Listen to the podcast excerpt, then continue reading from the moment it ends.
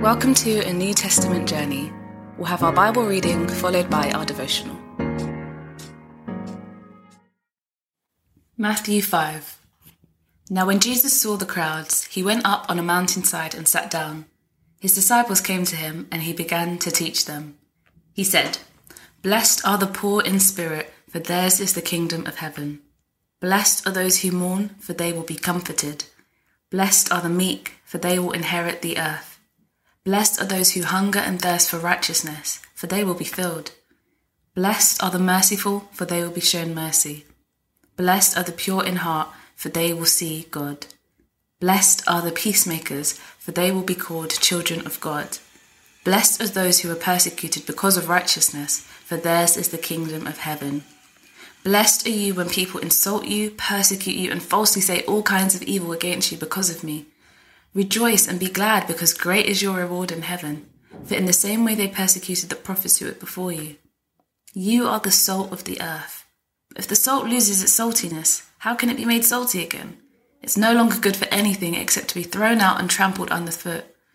You are the light of the world. A town built on a hill cannot be hidden.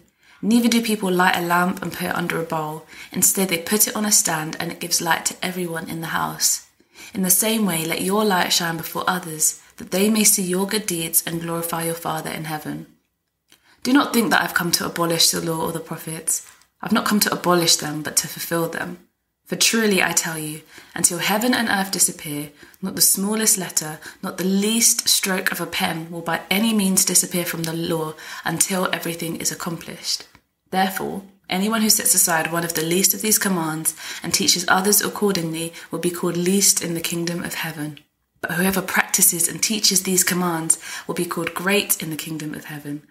For I tell you that unless your righteousness surpasses that of the Pharisees and the teachers of the law, you will certainly not enter the kingdom of heaven. You have heard that it was said to the people long ago, You shall not murder, and anyone who murders will be subject to judgment. But I tell you that anyone who is angry with a brother or sister will be subject to judgment. Again, anyone who says to a brother or sister, Raca, is answerable to the court. And anyone who says, You fool, will be in danger of the fire of hell. Therefore, if you are offering your gift at the altar and there remember that your brother or sister has something against you, leave your gift there in front of the altar. First go and be reconciled to them, then come and offer your gift. Settle matters quickly with your adversary who is taking you to court. Do it while you are still together on the way, or your adversary may hand you over to the judge, and the judge may hand you over to the officer, and you may be thrown into prison. Truly, I tell you, you will not get out until you have paid the last penny. You have heard that it was said, You shall not commit adultery. But I tell you that anyone who looks at a woman lustfully has already committed adultery with her in his heart. If your right eye causes you to stumble, Gouge it out and throw it away. It's better for you to lose one part of your body than for your whole body to be thrown into hell. And if your right hand causes you to stumble, cut it off and throw it away. It's better for you to lose one part of your body than for your whole body to go into hell.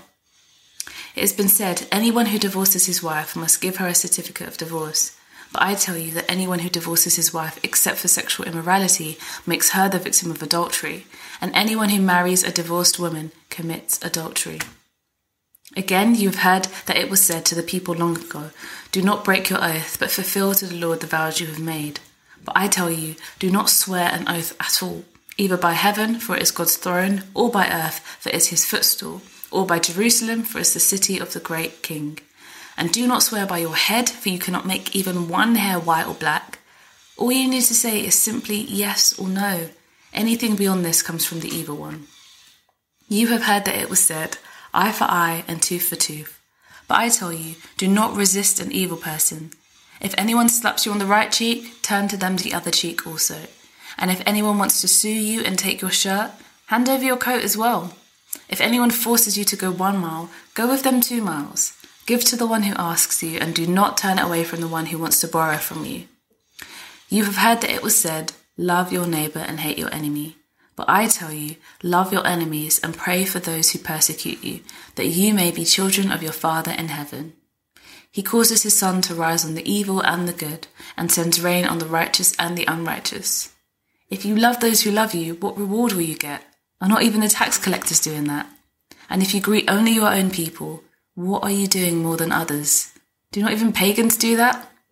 Be perfect, therefore, as your heavenly Father is perfect.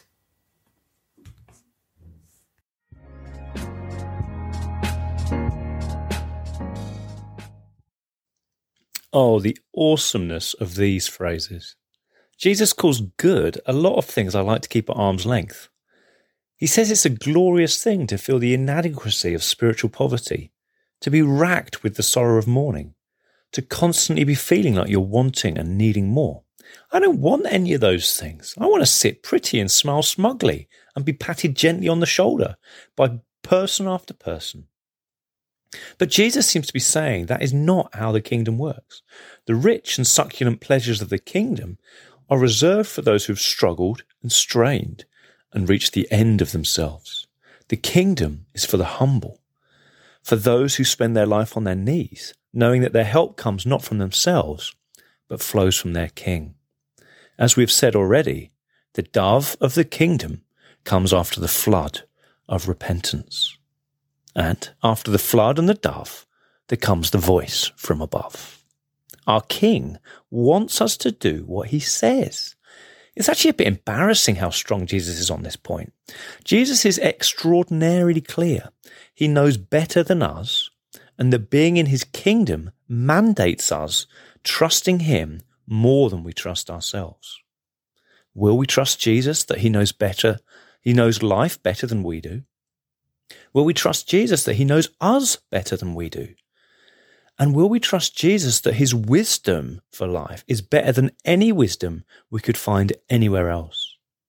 I fear that some of us have seen Jesus a bit like a healer king or a sugar daddy king who's there to fix our problems and give us some nice perks. Jesus is indeed an immensely generous and powerful king. But what Matthew particularly wants us to realize is that Jesus is a philosopher king. Jesus is a rabbi king who demands that his followers actually follow the way of his wisdom. So, how did this philosopher king sum up the wisdom of his kingdom? Perhaps surprisingly, it's about quality relationships. How we treat those around us is central to the wisdom of Jesus. The wisdom of Jesus exerts extensive energy on reconciling ourselves to our family. It dreams dreams about carrying others' burdens. It keeps oaths. It becomes a city on a hill for the sake of others. Keeping oaths isn't sexy. Praying for annoying people isn't glamorous. But these are what Jesus' wisdom does. If you're truly mourning, if you truly know your spiritual poverty, then you will rush into Jesus' definition of wisdom because you will see that his blessing is there. And Jesus' blessing trumps your best ideas every day of every week. Here's a question for reflection.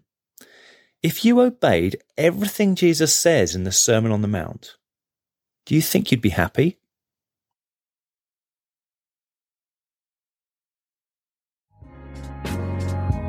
We pray God's word bears fruit in your life. For all the information about the New Testament journey, head to www.anewtestamentjourney.net.